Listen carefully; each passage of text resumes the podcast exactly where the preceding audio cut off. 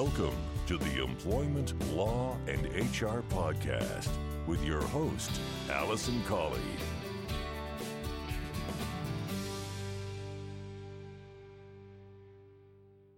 Hello and welcome to the seventh episode of the Employment Law and HR Podcast. I'm Allison Collie and thanks very much for listening. For those of you who have not listened before, if this is your first time, thanks very much for tuning in. I'll just give you a little bit of a rundown very quickly about me so that you know who I am and why I've got the experience to talk to you. For those of you who haven't listened in before, thanks very much for tuning in now. I hope you find this podcast to be helpful for you. Before I start and go into the content about the podcast, I'll just give you a little bit of background about me and about the reasons for this podcast. I'm an employment solicitor, qualified in the UK, and I've been working as an employment solicitor for approximately 8 years.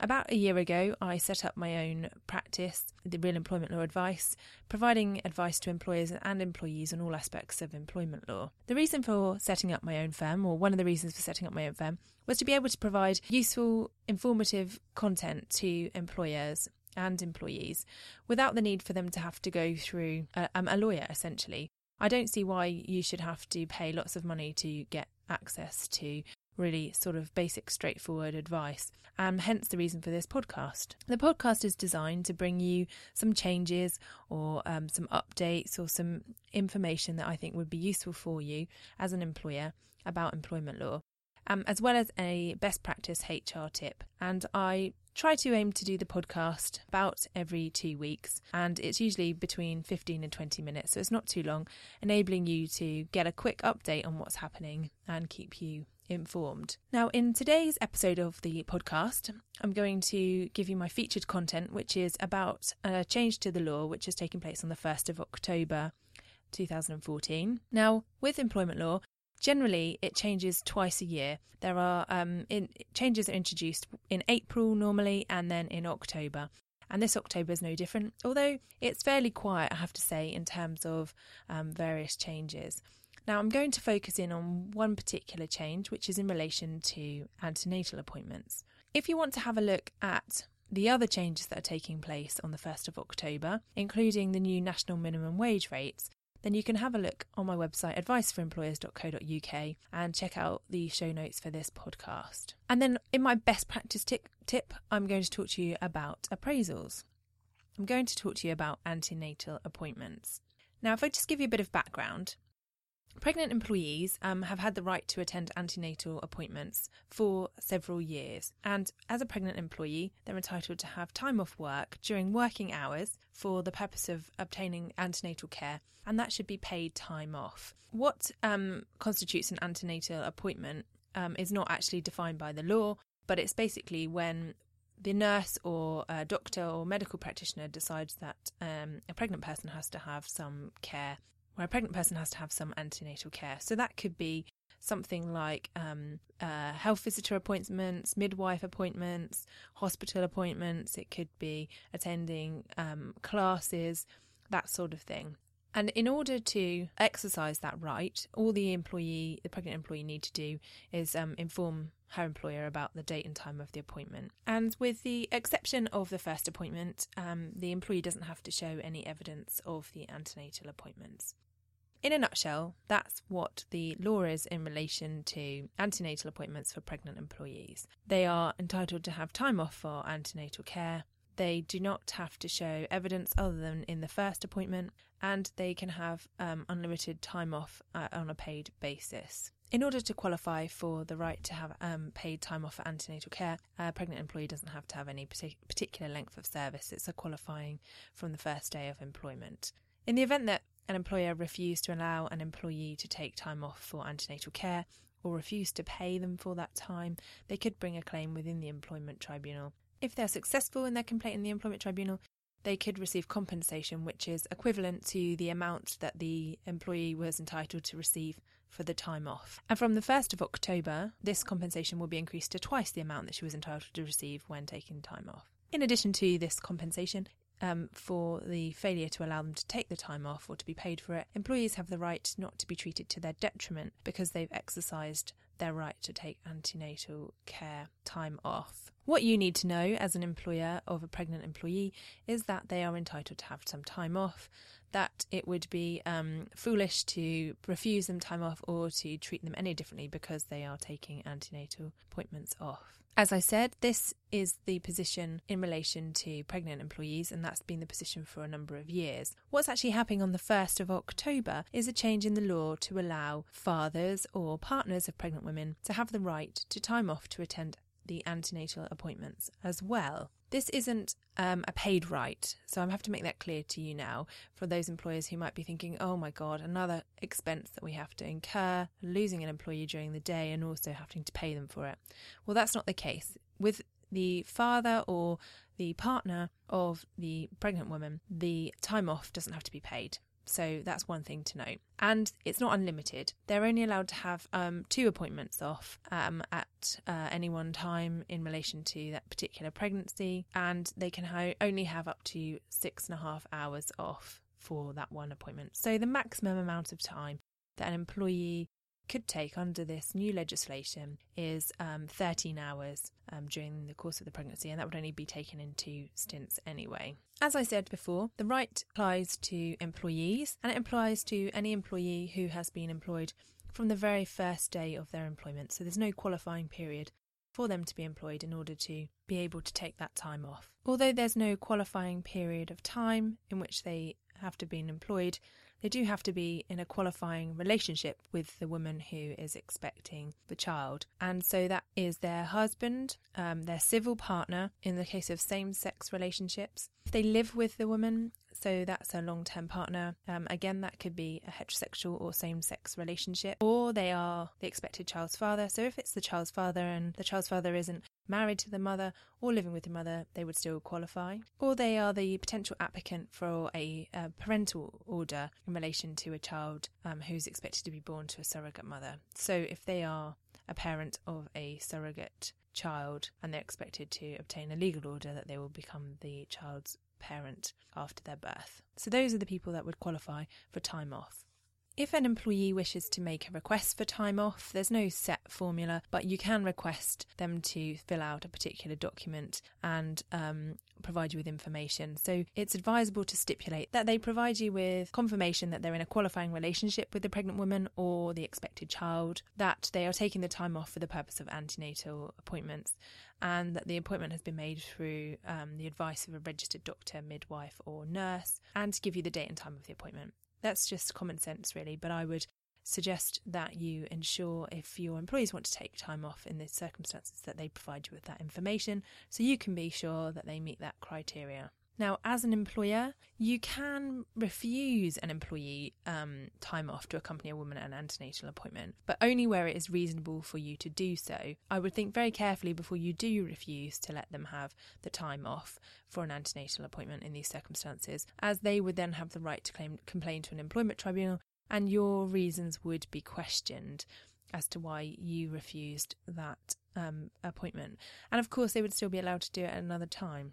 If an employee is successful in their complaint to an employment tribunal where you've refused to allow them to have time off, then the compensation is twice the hourly rate for the period when the employee would have been entitled to be absent had you granted them the time off. So, you know, it's not going to cost you a lot in terms of compensation, let's be honest, but it will cost you in terms of time, staff morale, and just the general feeling towards you as their employer. If you want to get the best out of your staff, it's always best to be reasonable. And unless there is really no way that you can allow them to have that time off, I would always suggest that you try to accommodate their request. As with pregnant women, employees also have the right not to be treated to their detriment or dismissed because of their request to have time off to attend an antenatal appointment with a pregnant woman. And in some cases, it could be automatically unfair dismissal if you treat them to their detriment or dismiss them because of their request. So you shouldn't treat them any differently just because they've made that request to you and they're trying to exercise their legal rights. So to summarise what the actual position is in relation to this new piece of law, it gives certain employees who have relationships with pregnant women the right to time off to attend 2 antenatal appointments for up to 6.5 hours each time. Now, you might be thinking, what's this all about? Why have they brought this in? Because we're quite reasonable with our employees anyway. We let them have time off when they need to. If their wife or partner need to go to an appointment and they ask us, we would say that they could have that time unpaid, or we let them make up the time later on. Well, the reason for the government introducing this change is because it's part of their programme of trying to get fathers involved from an early stage. For those of you who have listened to previous podcasts, you'll know that we talked about the paternity rights earlier. And part of the government's strategy at the moment is to try and equal things out so that fathers take on more of a role in a baby's life, a child's life, from the very outset. In introducing this new right for fathers, the government have also tried to limit the cost to employers by not including any specific format for making a request and no specific procedure. And they've also said that it's unpaid. So, you know, the fact of the matter is actually you might not get too many employees taking 6.5 hours off on 2 occasions unpaid, because it is unpaid. Research currently shows that about a third of fathers still don't take any time off before the birth of their child. I'm not sure how many more will take advantage of this, as I say, because it's unpaid, but we'll have to wait and see. The Department for Business Innovation and Skills have produced some answers to some questions that employers have raised, and I just thought I would talk through briefly a couple of these because I thought they were quite interesting. And there's certainly questions that I hadn't thought of. One of the questions is, what happens if you have a man who works for you who is an expectant father with 2 different women at the same time? Now, I'm not sure how likely this is to happen, but if it does happen, what they've said, the guidance says, is that they can take time off to attend appointments for each pregnant partner as long as they meet the qualifying requirements. So that is to say, if a man is the father of 2 children, even if he doesn't live with either of the pregnant women, he could still take off 2 appointments to attend with each of those. So he could have 4 separate time off during that pregnancy period. Now, as they point out, they don't expect this to happen very often, and I'm sure it probably won't happen too often with you, but it's something to take note of. Another question that's set out in the document is who would qualify for the right to take the time off if a woman's husband is not the father of the child? As you remember, what I was saying earlier was you can qualify if you're the husband of the pregnant woman and or you are the father of the child. So there could be occasions where you have a husband who would technically qualify for the right to time off for 2 appointments, and the father of the child who would have the right to take time off for 2 appointments. Again, they could both have that time off, but in practice, it's highly unlikely that you will have a pregnant woman who will want to be accompanied at those appointments by both men. And quite rightly, the guidance says that given that the time off is unpaid and is of a limited duration, it was disproportionate to include such scenarios within the legislation. So I would just say you need to take a common sense approach in this regard. If they meet that criteria, they're one of the qualifying people, then they should be allowed to have that time off. And if you're an doubt, you could get some advice. That's a rundown of one of the changes that's taking place on the 1st of October 2014. As I said earlier, there are several other changes that you should be aware of, and you can find these details in the show notes for this episode at adviceforemployers.co.uk/podcast.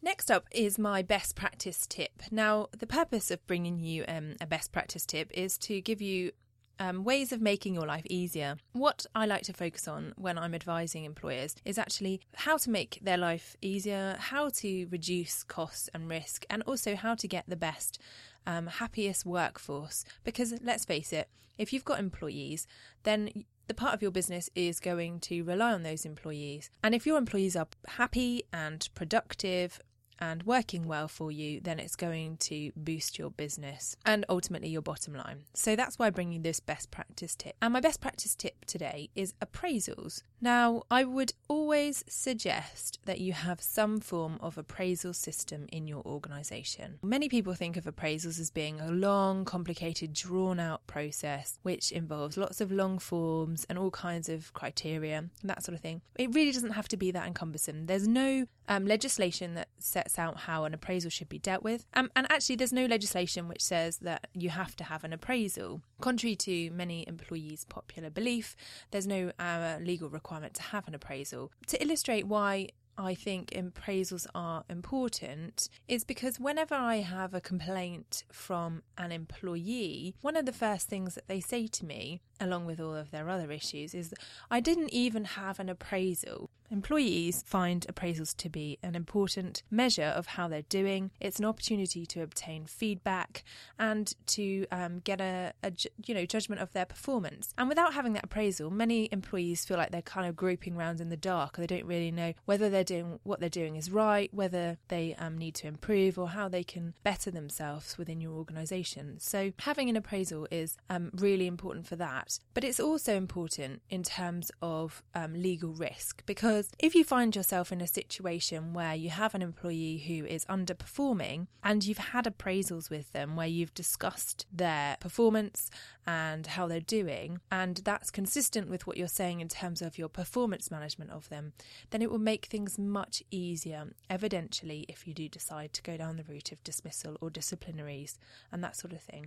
So having an appraisal will help you motivate your employees, but it will also help you if you have to use them for evidence later on. What I would suggest in terms of an appraisal is that you have an appraisal system which is open and transparent and involves a conversation with your employees over their performance for the year, looking at what they've been required to do, looking at their job description and setting targets for the forthcoming year. Appraisals should also be an honest measure of their performance and shouldn't just be an opportunity to say, yes, everything's fine and are ticking a box when actually really underneath things are not good. They can also be ways of identifying where the strong members of staff are within your team. You might find that somebody has a real passion for a particular area of your business and they don't actually have the opportunity to share that with you at any other time than at their appraisal. So having an annual appraisal backed up with regular meetings and reviews and setting clear targets and smart targets, so specific, measurable, attainable, realistic and timely, will ensure that you have the best workforce.